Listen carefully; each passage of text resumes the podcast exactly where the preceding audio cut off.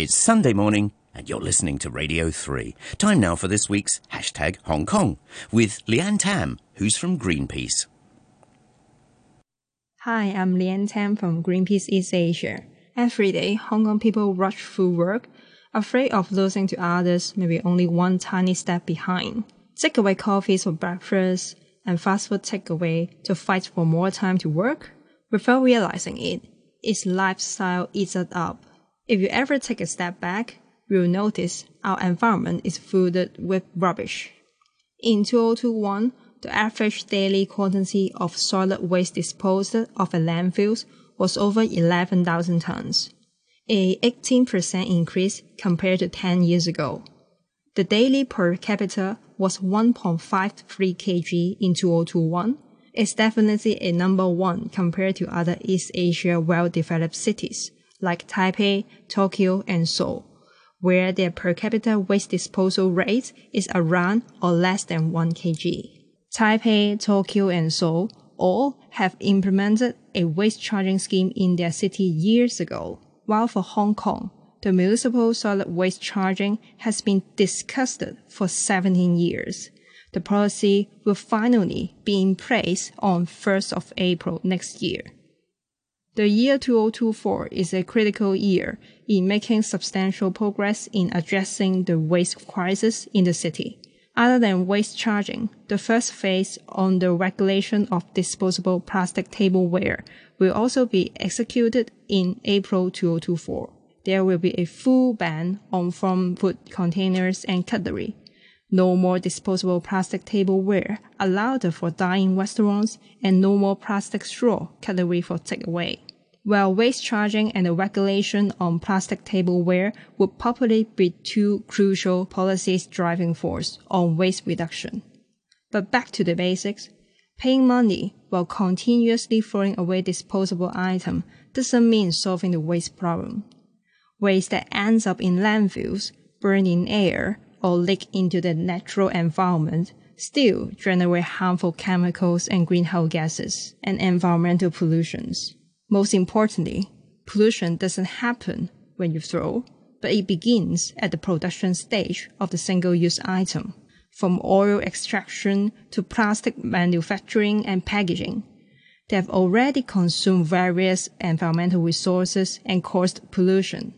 Reducing waste at source is the root cause solution that truly tackles the waste problem. Take a look at the policies in other countries and regions using regulations and incentive promoting reuse to completely phase out single-use items is paramount important. To avoid the issue of simply shifting from plastic to paper, bamboo, or other single-use materials without effectively addressing the waste problem. Greenpeace believe phasing out the unnecessary packaging is the key. For primary packaging, we can make good use of technology and the product design to establish a circular packaging system. This can be achieved by implementing a reusable and returnable packaging to phase out the linear single-use packaging system. To demonstrate the possibility and feasibility of the reuse system, Greenpeace launched the Borrow and Return Cup program in 2022, enabling customers to borrow reused cups from over 35 cafes. Reuse cups is introduced to Hong Kong community through a mobile app. Customers can order takeaway coffee in a reuse cup and return the cup to any partnering cafe within the network. The program so far saved over 8,000 disposable cups with the return rate of 99%. Not only receiving positive feedback from the F&B sectors and customers, also demonstrating that environmental friendly and convenience are not mutually exclusive. To further reveal the environmental potential of reuse system through scientific research, Greenpeace conducted a life cycle assessment of single-use and reuse cup systems. The assessments aimed to calculate the environmental impact generated throughout the entire life cycle of this cup, from production, transportation, use to final disposal.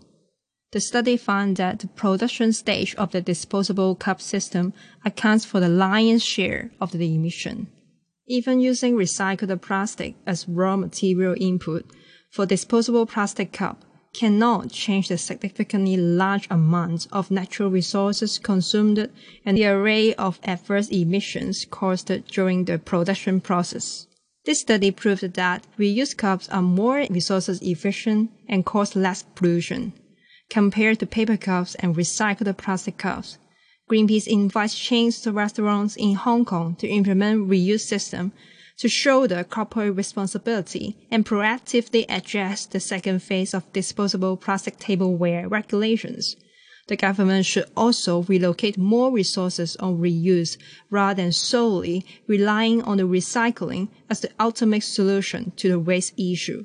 Let's join hands and unlock the environmental potential of reuse system, working together to make our city greener for sustainable future.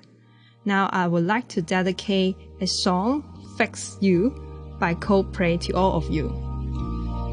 When you try your best but you don't succeed